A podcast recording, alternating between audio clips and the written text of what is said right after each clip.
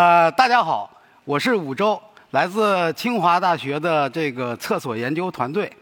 我，呃，我们这个团队啊，是一个多学科、跨专业的专门研究厕所的团队。我们呢这个团队当中啊，大部分是这个学校的教授啊、博士生啊，所以呢，我们也被小伙伴们戏称为“清华厕所天团”啊。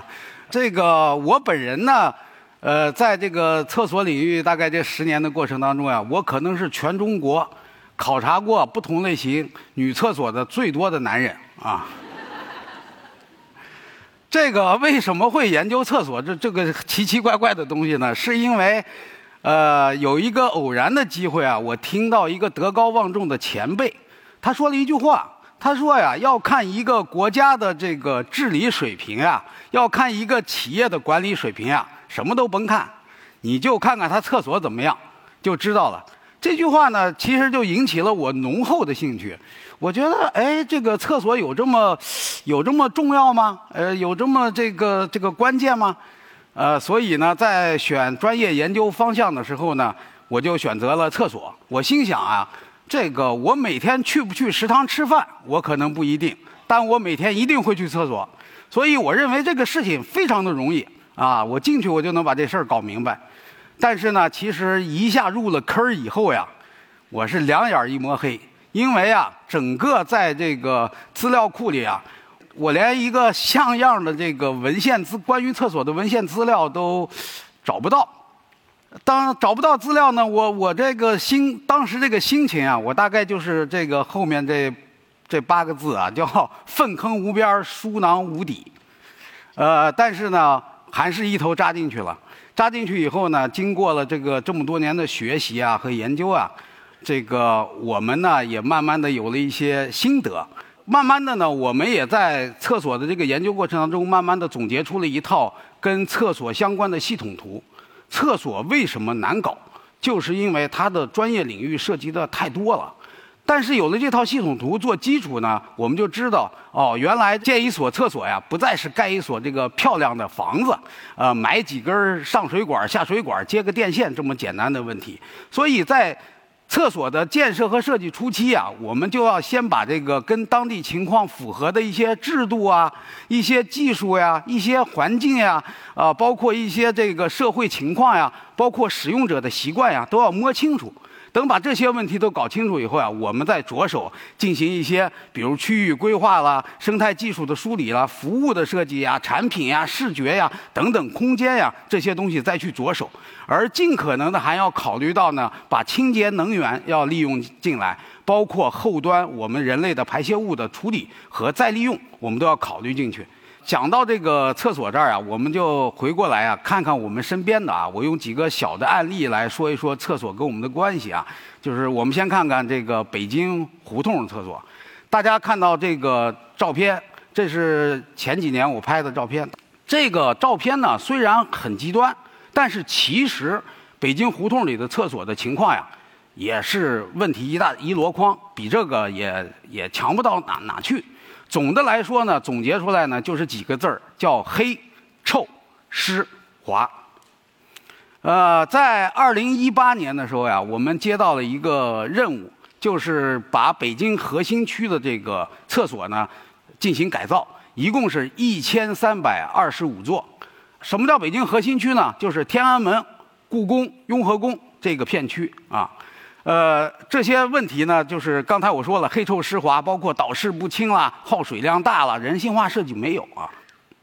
大家知道这个在北京做厕所呀，其实是胡同里做厕所是挺挺难的，就是其中呢有几个几个关键的这个难点，比如说呀，这个之前因为历史的问题呀，所有以前见过的厕所都没有图纸，那么。那么呢，这个我们要改造这些厕所呢，就需要我们一座厕所一座厕所的去测量和勘测，还有就是一千三百二十五座厕所没有一个是长得一样的，那么就说明我们就需要出一千三百二十五张设计图纸，这个工作量是非常的巨大的。但是呢，这个还其实不是最困难的，呃，最困难的呢，呃，再往下呢，更可怕的是在不能减少坑位。不能增加面积的情况下，呃，我们还要把老破小的厕所消灭掉，还要争取做到一类的这个厕所。大家还别别着急，这个暴击啊还没有来啊，这个都不是事儿。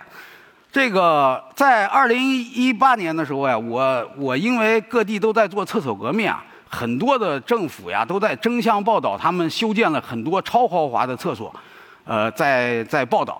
这个我呢当时这个就手贱就写了一篇文章在人民日报上，就是反对建五星厕所啊，超豪华厕所。这个不要把厕所呀，厕所是这个民生，它不是一门生意，更不能拿来做政治秀啊！我就写了一篇批评文章，当时这个就被这个领导们给看到，领导说：“吴老师，你这个批评的特别好啊！那么北京胡同厕所改造每平米预算再下降百分之三十。”哎，这个我本来这个预算就不高，再减百分之三十，意味着什么呢？意味着我们啊，就得把这个已经理想的设施、理想的这个材料的选型啊，包括技术的选型啊，包括一些一些材料结构这些东西啊，就要经过压缩、删减。这个跟这些比起来啊，这还不是问题。大家可能有所这个了解啊，北京的胡同的大爷那是真大爷，那是我大爷啊，那是全人类的大爷啊，就是。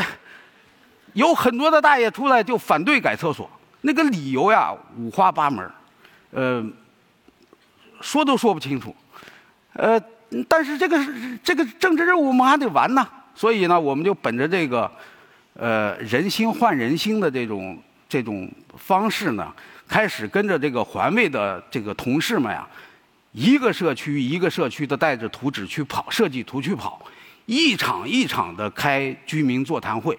我们大概开了有一百多场居民座谈会，请这个人大代表、政协委员、社区胡同里的意见领袖啊，大爷大妈都来跟我们一起坐在一起讨论这个厕所的修改方案，让大爷大妈们呢以参与式的形式来进行厕所的改造。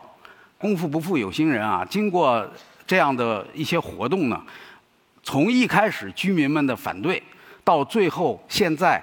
呃，百分之九十多的满意率，这个就说明啊，其实呃，你只要把心思花在老百姓身上，老百姓不会呃骂街的。呃，在这个过在改造的过程当中呢，我们还举办了很多场的这个呃叫厕所科普文化展览啊，呃，我们还画手绘了这个叫北京胡同的厕所地图啊，叫小天使游东城，呃，这。这这个呢，就也让这个大家呢重新塑造一种阶级街这个邻里街坊的这种新的文化。下面呢，我们就说这个举两个具体的例子。大家看到啊，这个是雍和宫藏经馆胡同的一个厕所。这个厕所呀是个街边厕所，不但有当地的周边的居民在使用，而且有大量的这个游客，呃，从雍和宫出来以后要在这儿上厕所。因为啊，之前这个厕所呀味道特别大，而且这个特别脏，所以呢，这个大家看到这个两边呀是有商铺的，都不好出租。其实这是黄金地段，所以呢，在街区改造的时候，之前呢，政府在做街区改造的时候没办法，就用这个铁栅栏把这个厕所挡了挡。但是呢，说实话，你这这驴粪蛋在外面光是吧？这个臭底子还是，它依然是没办法弄。后来呢，我们就在改造的过程当中呢，就采用了这种玻璃砖的形式，它既能保暖，还能这个增加自然的采光。在玻璃砖里面呢，我们还加装了这个照明的装置，方便晚上老年人如厕。这个灯光呢，同时还能给厕给这个胡同啊晚上提供一定的一定的照明。大家看到，这就是以前那个这个厕所的这个入口。这是改造完的一些情况，就是在这个里面呢，除了我们把这个颜色调亮以外呢，我们还增加了光照度。大家知道，人在这个明亮的地方呀，不容易干坏事儿。我们也把窗户呀，包括这个灯具呀，也采用了这个雍和宫的这个窗棂的一些设计啊。因为有游客，就有这个带孩子的游客，所以我们把之前的这个残疾人卫生间，把它重新。扩装了以后呢，把它变成了一个呃第三卫生间，方便这个老人呀、呃行动不便的人呀，包括妈妈呀去使用这个卫生间。等这个卫卫生间改造完了以后呀，呃，出现了一个意想不到的事儿，就是这隔壁的咖啡馆的老板啊，追着我要给我一张 VIP 卡，哎，生意好的不得了。说说怎么是上座率怎么还高了？他说因为我离的这厕所近，来这儿这个厕所现在没味儿了，也干净了，来这儿上厕所的人多了。呃，我这个又挨着这厕所，所以大家觉得在我这儿喝咖啡不不愁没地儿去啊。呃，这是一个意想不到的一个一个效果。呃，第二个，我举一个轿子胡同，这个是完全是一个居民的厕所，它是一个极小厕所。我指的这个就是一个进厕所的以前的通道啊。这个厕所呀是有巨大的安全隐患的，就是我们在座谈的时候，居民说特别不安全，这个里面容易藏人啊，晚上特别不安全。所以呢，我们在建这个厕所的时候呢，就把这堵墙拆了，把它做成了一个开放式的这个厕所的门户设计，呃，避免了这个晚上的一些如厕风险。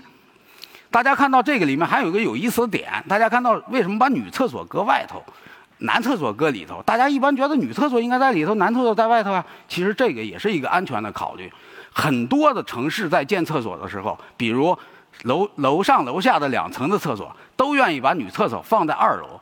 男厕所放在一楼，其实这个是不对的，应该把男厕所放二楼，女厕所放一楼，因为在一楼的女厕所会有保洁员只管，街边会有来来往往的人，这个反而增加了女性如厕的安全。大家看这个两张图片对比，改造前、改造后啊，大家看到这个改造前最里面的一个坑位，再看看旁边那马桶，这两个的关系的位置。如果那儿蹲一人，再进来一哥们儿坐在这儿上厕所，那画面尴尬的都不能想。哎，而且这厕所之前厕所连个隔板也没有。每天早晨我们去调研的时候，推开门进去，里面白花花的一片，大家还聊着天儿啊。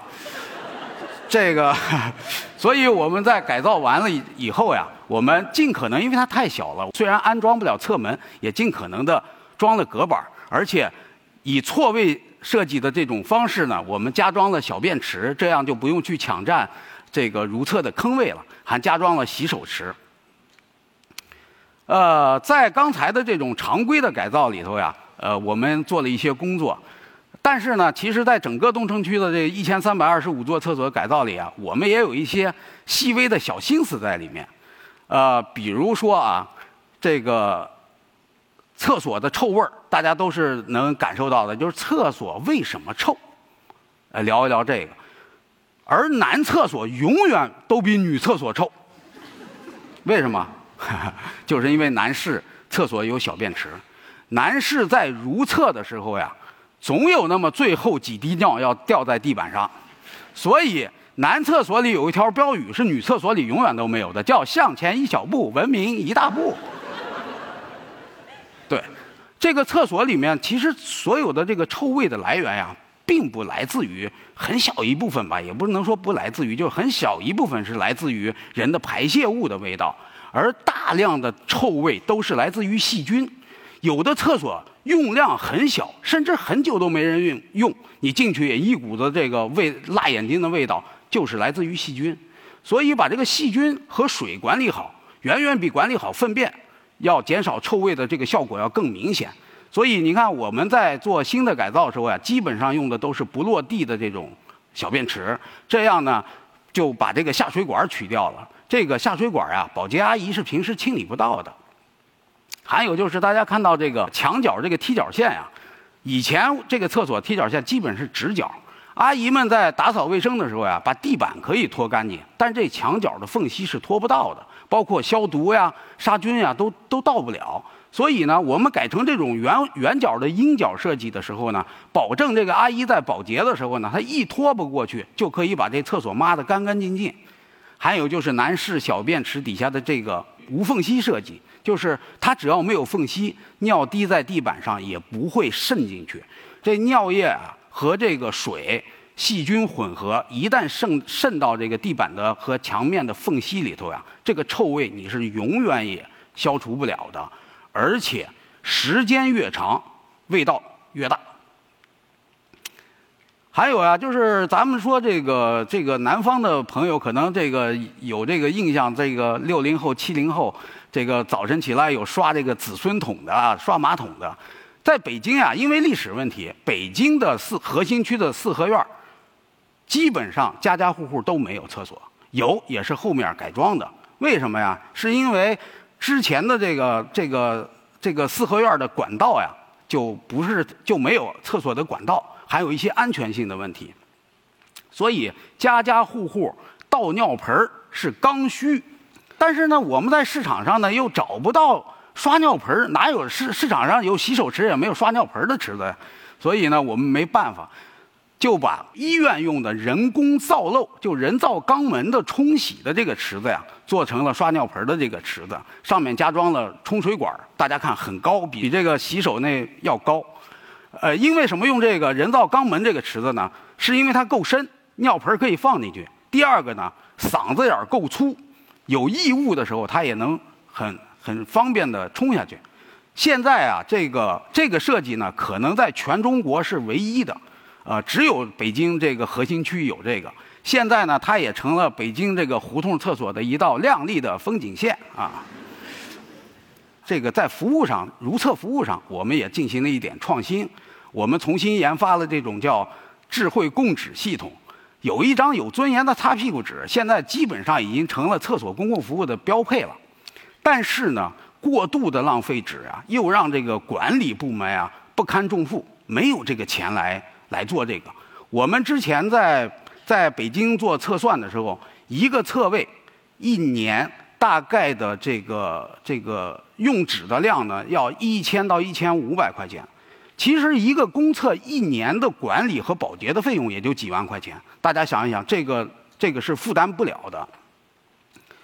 那么呢，现在在市面上呢也有一些供纸的设备，为什么我不选呢？是因为大家都可能有过这个感觉，就是有刷脸取纸的啊，在公共区域过道里有扫码取纸的。这个呢，我是反对的，因为我觉得，因为一张擦屁股纸，再把您个人的信息再再给泄露出去，我觉得不值得。这个给老百姓会带来麻烦和风险。还有一个呢，在公共通道上安这种刷脸、扫码取纸的这个这个设备啊，会造成这个公共通道厕所的二次排队、二次堵塞，违反了公共设施设计快进快出的这个原则。所以，我我认为这些设备都不成，那也不能让老百姓就这么这是吧？这个，这个 搞是吧？搞这个，那怎么办呢？这个，所以我们就新研发了这个设备。这个设备啊，有个好玩的地方，就是这个设备是安在侧间里的，只要你伸手，它就能出纸。那么这个纸是谁负担呢？政府又没这个预算，怎么办呢？我们把它加装了一个叫语音系统。什么叫语音系统啊？就是当您伸过去手的时候，它会告诉你东来顺免费为您提供厕纸。当您要走的时候，他会告诉你，哎，可口可乐提醒您拿好这个随身物品。大家不要小看这两句话呀，我们人呀，每个人在一个一米乘以一米二的独立空间里，封闭在一个独立空间里，平均时间三分三十秒，这就是巨大的商业价值。你的手。你的眼睛被手机占据了，耳朵闲着呢。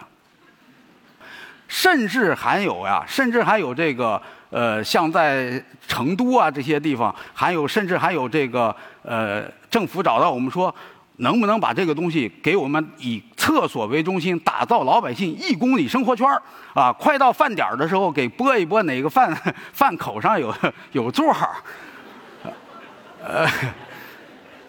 而而这个而这个呢，还不是我们后来这个觉得有意思的哟。最有意思的地方是什么呀？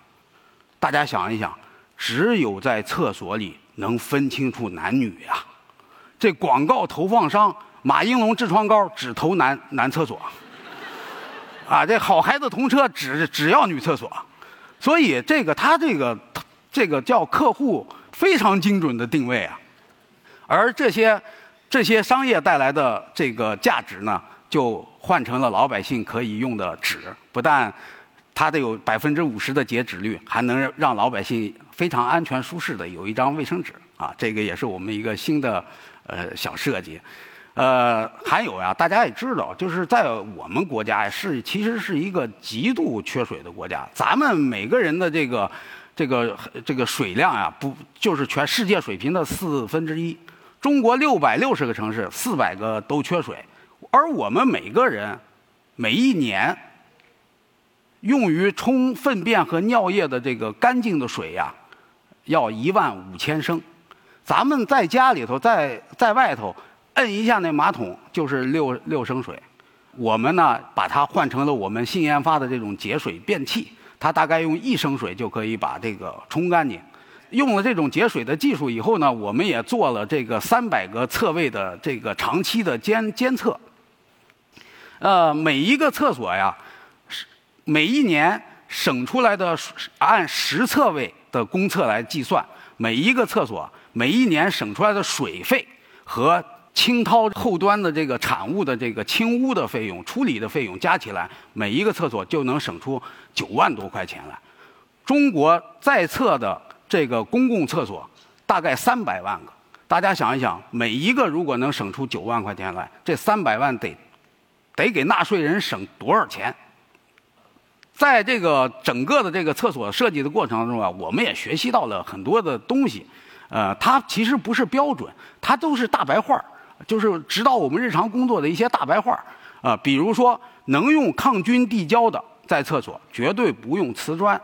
什么是抗菌地胶啊？各位都做过复兴号吧？复兴号那厕所的地板就是抗菌地胶，它不但耐磨，而且减少了这个地板的缝隙，从源头上就遏制了这个臭味的产生。第二个呢是这个能用紧急呼叫绳的呀，不用紧急呼叫按钮。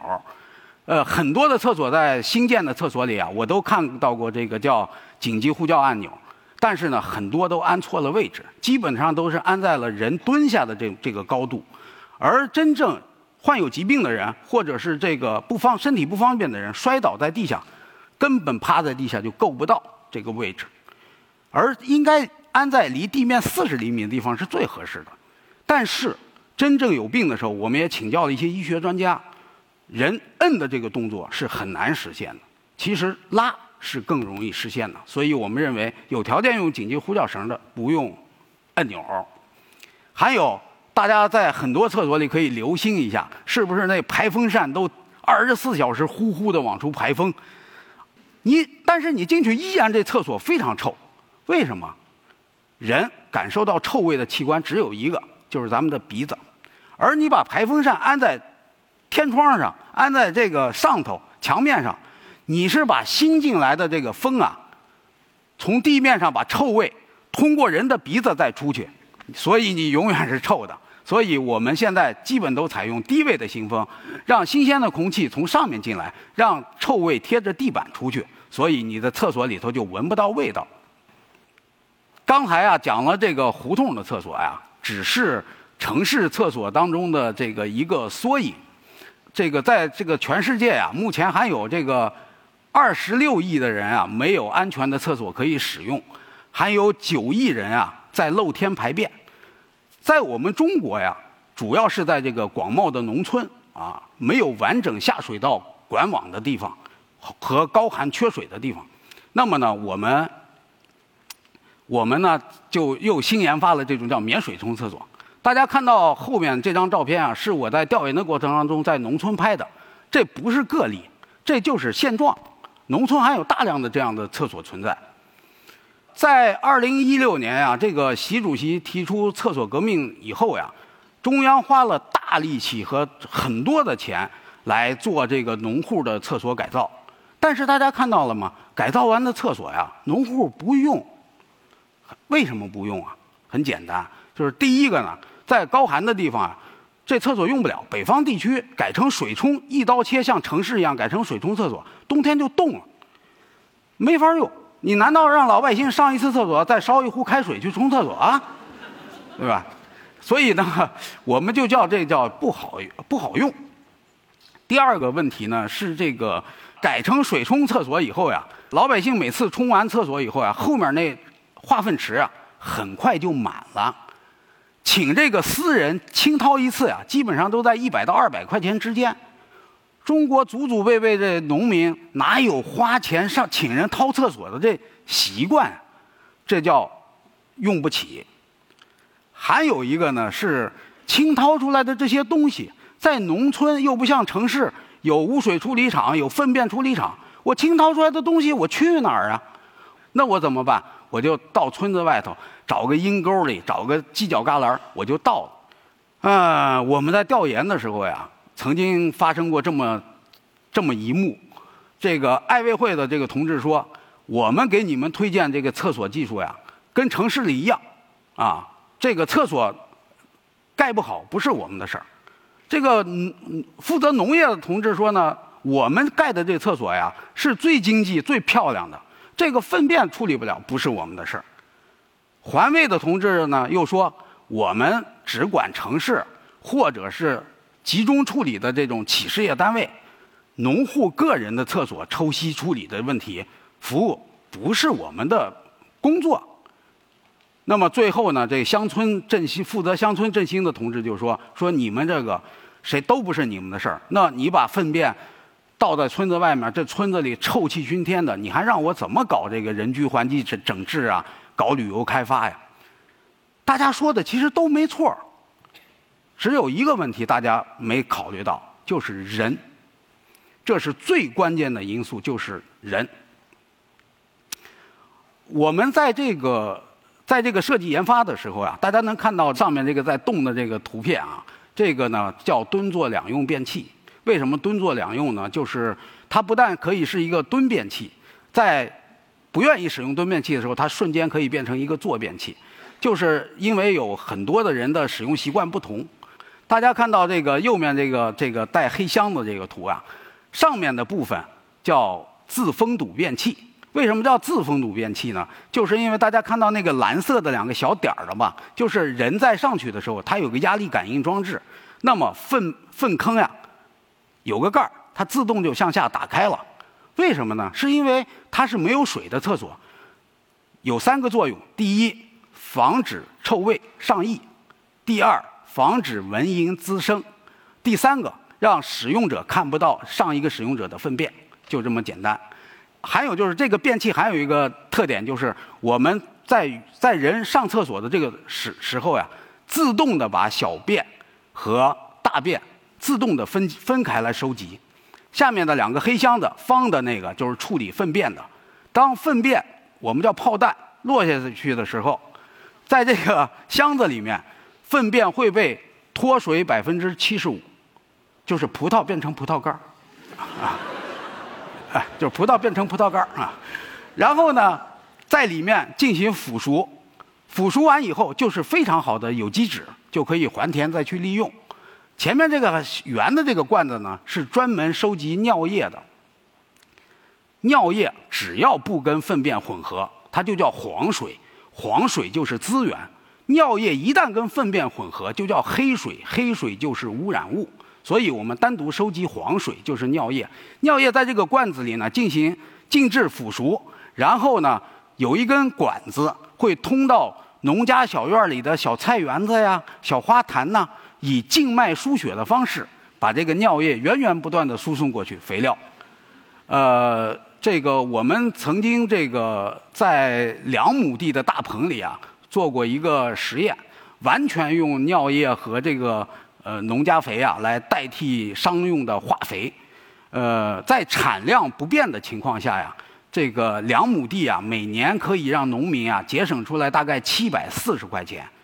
这是改造完的使用当中的一个一个这个厕所，那个是改造当中的啊。这个在在国外呢，也有同类型的这个生态厕所在呃这个产品，但是呢，跟我们的产品相比呢，它有几个对对比啊。它不能大面积推广呢，原因呃有这么如下的这么几个吧。第一个，价格昂贵，呃，动辄就上万，有的两三万一个。而咱们的这个生态厕所呢，呃，现在呢大概就一千多块钱整套啊，也就一千多块钱，所以我们有一个这个价格的这个优优势。第二个呢，这个。